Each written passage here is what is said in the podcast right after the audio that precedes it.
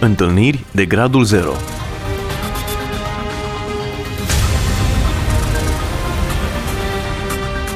O emisiune realizată de Cristina Olariu.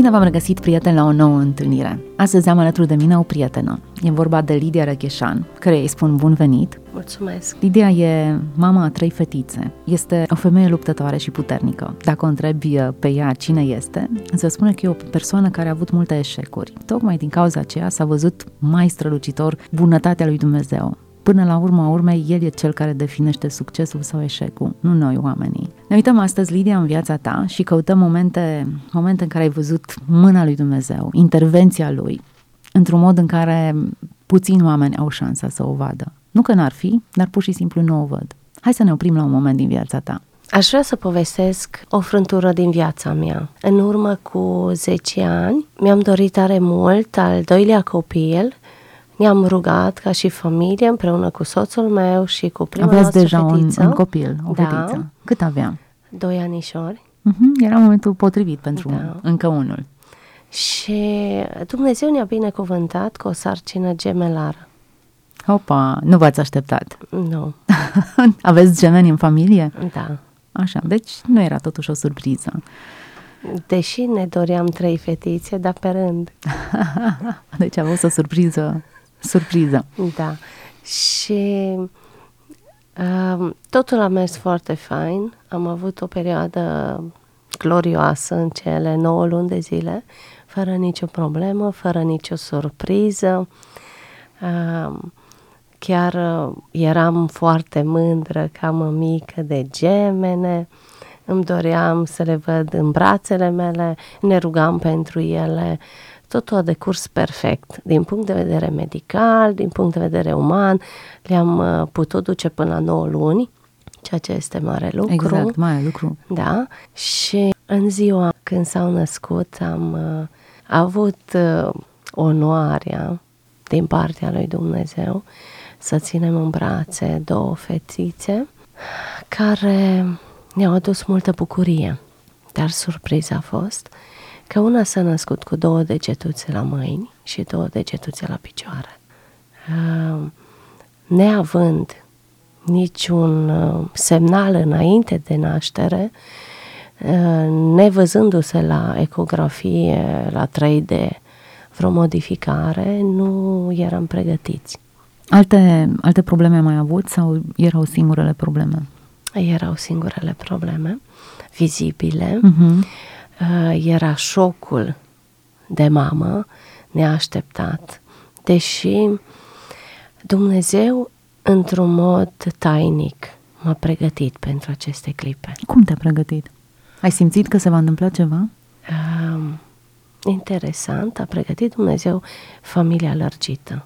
Frații de-ai mei, surori de ale mele au avut vise cu copii, cu probleme, cu degetuțe, lipsă. Au fost anumite semne de alarmă, dar nimeni n-a avut curajul să-mi spună înainte. Hmm. Pe de altă parte, Dumnezeu mi-a vorbit în perioada în care eu am fost însărcinată și Dumnezeu mi-a zis că ele vor fi două trâmbițe care vor mărturisi pe întreg pământul miracolele pe care Dumnezeu le va face în viața lor.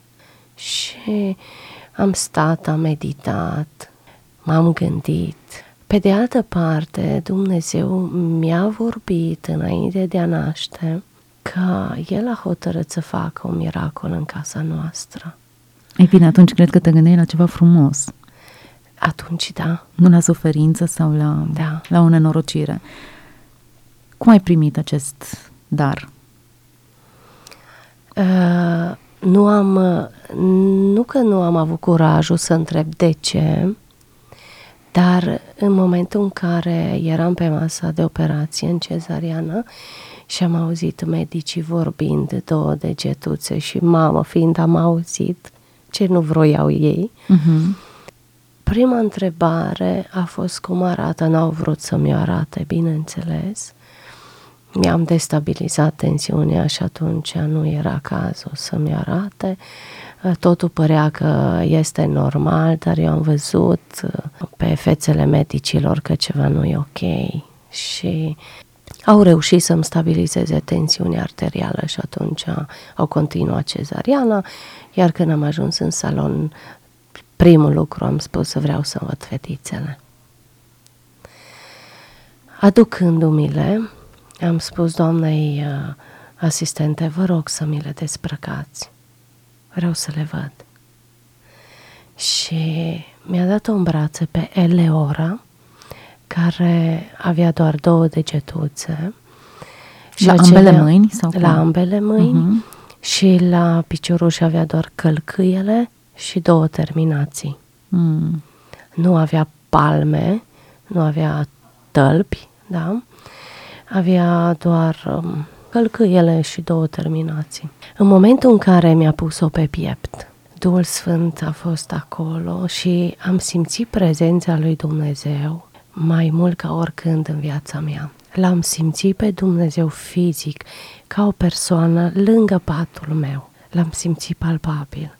A fost cel mai aproape de când, de o viață de creștin, a fost cel mai aproape de mine. Și în momentul acela mi-am adus aminte de un psalm atât de frumos în care ziceți mulțumesc că m-ai creat o făptură atât de minunată. Fiind fetița mea pe pieptul meu, am mulțumit tatălui pentru că el a creat-o într-un mod atât de minunat. În următoarele minute l-am auzit pe Dumnezeu vorbindu-mi, ca de la om la om, spunându-mi, Lidia, ea s-a născut așa pentru că eu să-mi proslăvesc numele prin trupul ei. L-am auzit pe Dumnezeu. Nimeni nu ar putea nega sau nu ar putea să mă facă să nu cred acest lucru. L-am auzit pe Dumnezeul meu care era lângă mine. Următoarele momente au fost uh, momente cruciale cu Dumnezeul meu. Am spus soțului meu, dragul meu, scrie, te rog, mesaj la toată lumea pe celular că am, Dumnezeu ne-a dăruit două prințese și închide, te rog, toate telefoanele. Vreau să fiu cu Dumnezeu. Am nevoie de Dumnezeul meu ca să poată să-mi vorbească, ca mai apoi eu să pot răspunde întrebărilor oamenilor. Am realizat în momentul acela că situația fiicei mele este de competența Dumnezeului meu. Nu sunt o persoană căruia să-mi placă să îmi plângă cineva de milă. De felul meu sunt o persoană care prefer să înfrunt viața și nu îmi plâng de milă nici eu, măcar. Pe de altă parte, faptul că eu i-am încredințat viața lui Dumnezeu, ă, sunt convinsă că El este suveran peste viața mea. Nimic nu se poate întâmpla la voia întâmplării, nimic nu îl poate lua pe Dumnezeu la, uh, prin surprindere și Dumnezeul meu uh, știa înainte ca ea să se nască cum va fi ora. Ce s-a întâmplat în acel timp în care ai fost doar tu cu Dumnezeu? Ce ai înțeles atunci? Dumnezeu mi-a dat așa o pace și cred că la 20 de minute după ce am ținut-o în brațe, am ajuns să-i mulțumesc tatălui pentru onoarea care mi-a făcut-o. Am ajuns să spun, tată, să mulțumesc că mi-ai dat onoarea să țin în brațe o fetiță atât de specială pe care tu mi-ai dat-o din cer. Am fost convinsă că este un dar și este și a fost și Dumnezeu mi-a dat-o ca și dar, nu ca și pediapsă. Deși iubesc foarte mult copiii, deși Uh, lucram de după Revoluție din 90 cu copii, viața mea este dedicată copiilor și întotdeauna am investit foarte mult timp în copii. Adevărat că din punct de vedere uman a fost cea mai puternică lovitură sub centură, acolo unde te doare cel mai tare. Dar, uitându-mă la Dumnezeul meu, am știut că ea este creată de Dumnezeu într-un mod special pentru un scop special. Cum a evoluat starea ei? Din punct de vedere medical, foarte bine. Acum, surpriza pe care vreau să o împărtășesc cu dumneavoastră este că noi așteptăm o minune. Și noi credem într-o minune Și în momentul în care ea s-a născut, noi am predat-o mâna lui Dumnezeu și așteptăm ca degetuțele ei să crească. Ce e imposibil pentru Dumnezeu? Din punct de vedere uman pare o nebunie, dar Dumnezeul meu a creat cerul și pământul. El a rostit un cuvânt și toate lucrurile au luat ființă. La porunca lui, lucrurile care nu există iau ființă. Acesta este Dumnezeul meu. Și cred cu tărie câte zile voi trăi pe acest pământ, că Dumnezeul meu își va proslăvi numele prin trupul ei și că la vremea potrivită, la momentul potrivit, Dumnezeu va interveni supranatural în trupul ei. Amin. Amin. Fetița are 10 ani astăzi, dar vreau să vă spun că n-a durat mai mult de patru ani din viața ei că ea să înceapă să mărturisească cu gura eu cred că Dumnezeul meu va face o minune în viața mea. Hmm. Și ea mărturisește la rândul ei credința aceasta și așteaptă cu nerăbdare intervenția lui Dumnezeu în trupul ei. La Dumnezeu nu este nimic imposibil. El este Dumnezeu. Așa este. Ceea ce pot să spun din viața mea cu Dumnezeu este că Dumnezeul meu m-a dus mai aproape de El prin această experiență. Am cunoscut frumusețea Lui mai aproape, am cunoscut purtarea Lui de grijă. A fost atât de aproape. De aceea cred că, indiferent în ce situație te-ai afla, Dumnezeul tău este lângă tine nici o secundă nu te-a părăsit, indiferent cât de imposibil ți s-ar părea uh, situația, necazul prin care treci, Dumnezeu este acolo, Dumnezeu are un cuvânt de spus, Dumnezeu are ceva de făcut, nimic nu este la întâmplare. Dumnezeul tău este acel Dumnezeu care a creat, care a, a vindecat, care astăzi vindecă, care astăzi schimbă lucrurile, care astăzi poate face uh, posibil la orice lucru imposibil. Nu există imposibil pentru el. Nu există. Nu se poate pronunța. Pur și simplu nu se poate pronunța acest cuvânt în prezența lui Dumnezeu. Iată acum un lucru privit de oameni drept tragedie, eșec. Din perspectiva lui Dumnezeu, e o mare biruință și un mare succes. Și nu e singura experiență de acest gen în viața ta.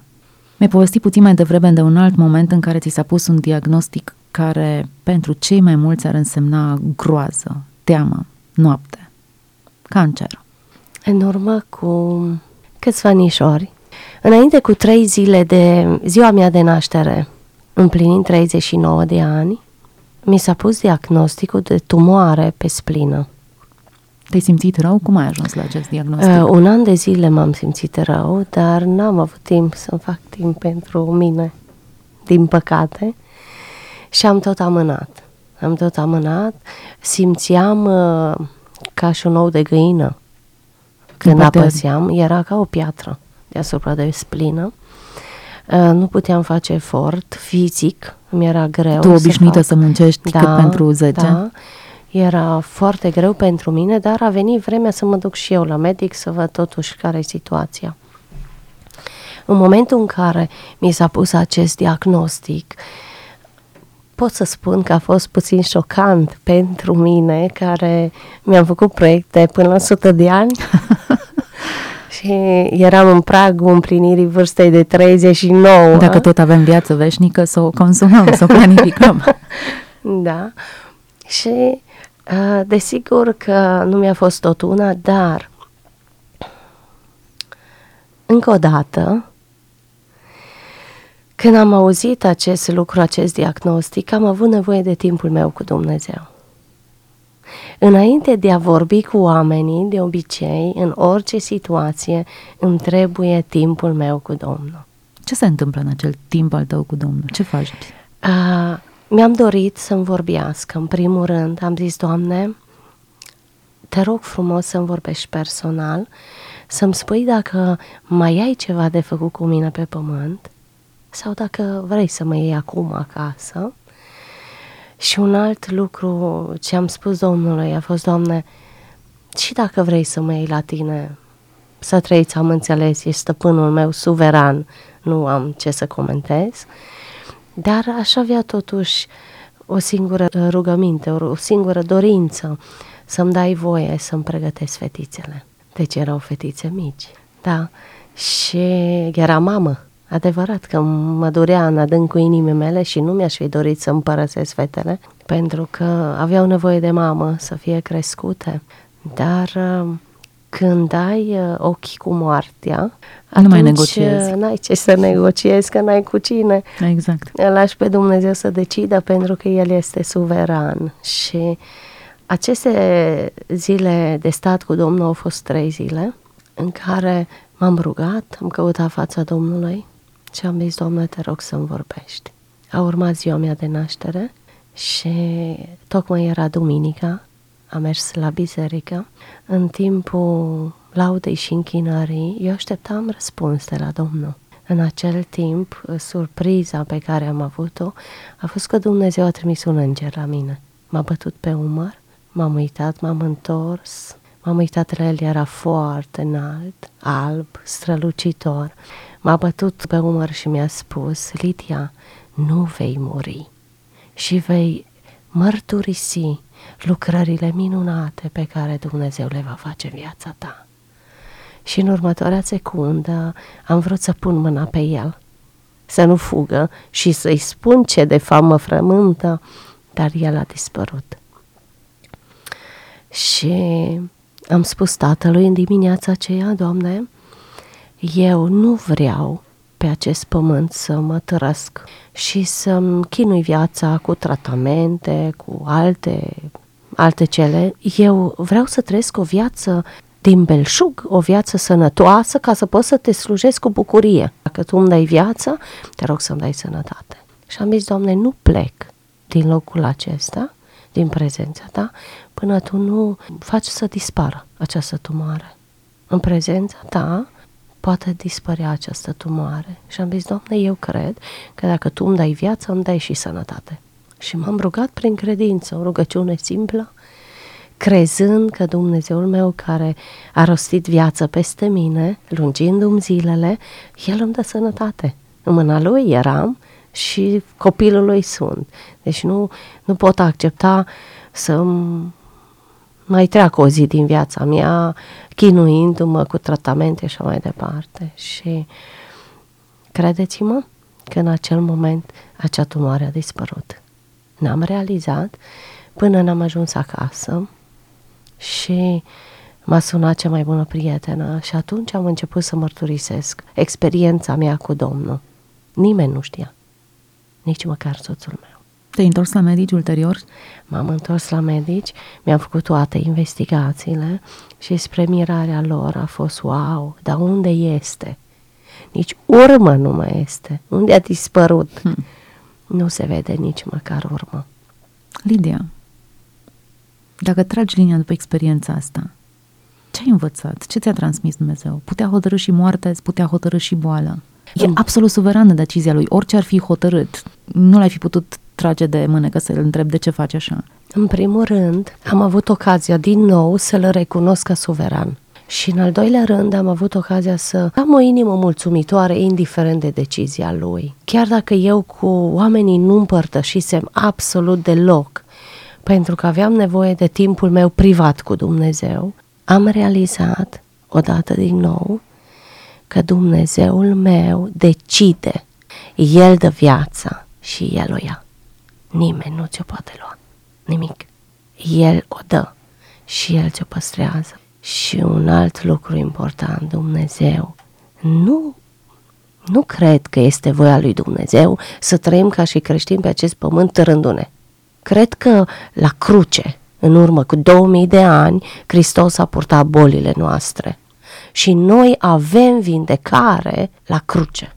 Noi suntem vindecați în urmă cu 2000 de ani. Deja Hristos a murit pentru boala mea. Ca un copil, am crezut în vindecare. Atunci când cineva deja a purtat boala mea, de ce să o mai port eu? Este Hristos, este Dumnezeul meu. Și am mulțumit pentru vindecare și El a făcut-o. Lecții pe care le învățăm în mijlocul suferinței. Foarte interesant. Sunt lecții pe care nu le poți învăța niciunde altundeva. De fapt, unde să înveți despre vindecare decât atunci când treci prin boală? Unde să înveți despre miracol decât atunci când treci printr-o tragedie? Am vrea să ocolim aceste experiențe, dacă am putea le-am mătura cu totul din calea noastră. Însă atunci, în mijlocul întunericului, lumina lui Dumnezeu strălucește mai puternic și sunt ocazii în care se vede El. Puțin mai devreme vorbeam despre situații în care tu nu mi-ai eșecuri, eșecuri în examene. Pentru mine toate aceste eșecuri nu sunt decât pietre care pavează drumul ca Dumnezeu să poată lucra și interveni mai mult. Ți-amintești de Moise care se socotea eșuat acolo în pustia Madianului când Dumnezeu îl chema să conducă poporul lui? Exact de atitudinea asta e nevoie atunci când Dumnezeu cheamă pe cineva. Oameni care își dau seama că nu ei fac lucrarea, e altcineva care o face prin ei. Dacă ne ajungem în punctul ăsta, încă nu face o lucrare creștină. Vorbește-ne puțin de această zdrobire a ta și despre felul în care Dumnezeu a început să lucreze prin tine. Deși nu este ușor să povestești despre eșecuri, deși de multe ori mă întreb de ce, Doamne, trebuia să trec pe acolo, dar uh, am ajuns la un răspuns. În primul rând, era important să-mi văd limitele și în al doilea rând, era important să văd măreția lui Dumnezeu. Pentru că rugăciunea mea era de când uh, aveam șase anișori, Doamne, fă ce vrei cu mine, dar te rog să te folosești de mine, te rog să te folosești de viața mea. Îmi doream să fac ceva pentru Dumnezeu. Totuși, în perioada adolescenței, când este o perioadă atât de critică în clasa 8 am căzut la dreapta întâi. A fost uh, un eșec foarte mare pentru mine la 14 ani, la un examen atât de important, pe vremea lui Ceaușescu, când uh, erau examene, nu glumă, și am ajuns din nefericire într-un liceu în care nu-mi doream, iar mai apoi s-a întâmplat să cad și la bacaloriat, pentru că tocmai prinsesem primul bacaloriat cu română oral și din nefericire și de data aceasta am picat la prima sesiune și am luat doar în august, în a doua sesiune. Și alte examene din viața mea, uh, din păcate, le-am pierdut. Primul examen reușit în viața mea era facultatea a fost facultatea.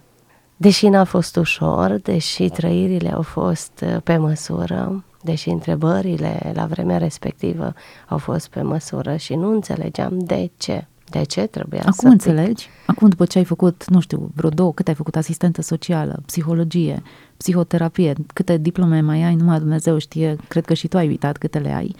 Totuși, în momentele în care tu ai fi avut nevoie de niște confirmări legate de valoarea ta, ai căzut. Da. Acum am, desigur, acum sunt fericită în sensul că pe oriunde am trecut, Dumnezeu a fost cu mine. Deci am văzut mâna lui Dumnezeu. Nu am fost singură. Chiar dacă am ajuns într-un liceu nedorit, l-am văzut pe Dumnezeu cu mine acolo. Chiar dacă am căzut la bacaloriat și de data aceea a fost Dumnezeu cu mine, dar mai presus de toate, am realizat că sunt limitată și indiferent câtă școală, indiferent câte studii mai apoi am făcut, până la 40 de ani tot școala am făcut. mai plănuiești ceva? Nu mai. da? Deci, indiferent câte școală mi-am dat seama că fără Dumnezeu nu ai nicio șansă. Dumnezeu este Dumnezeu. Uh-huh. Și omul are nevoie de Dumnezeu.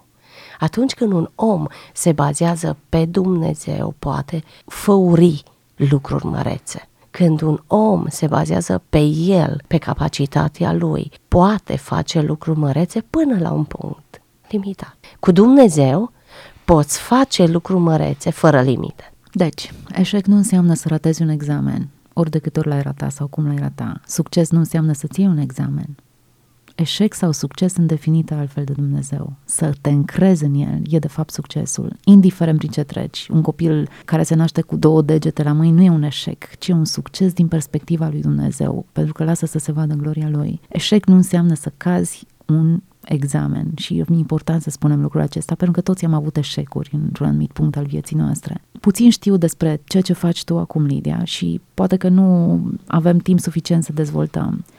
Dar eu uitându-mă la viața ta acum, îl văd pe Dumnezeu cum lucrează cu putere și numesc aceasta succes.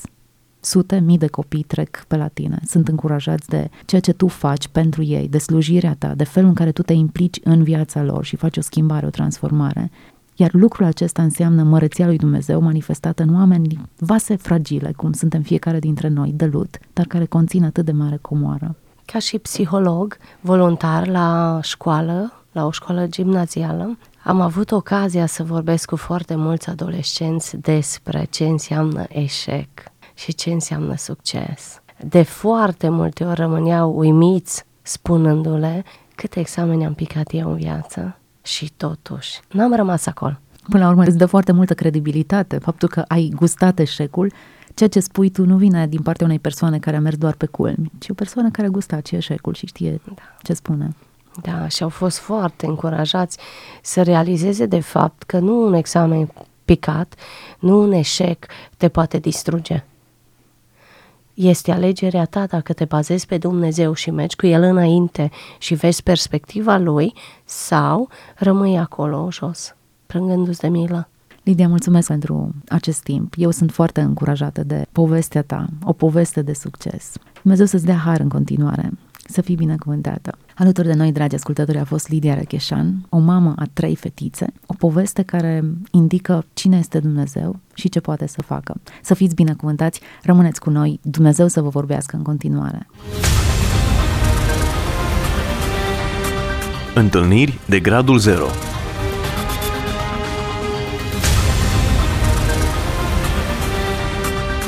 O emisiune realizată de Cristina Olariu.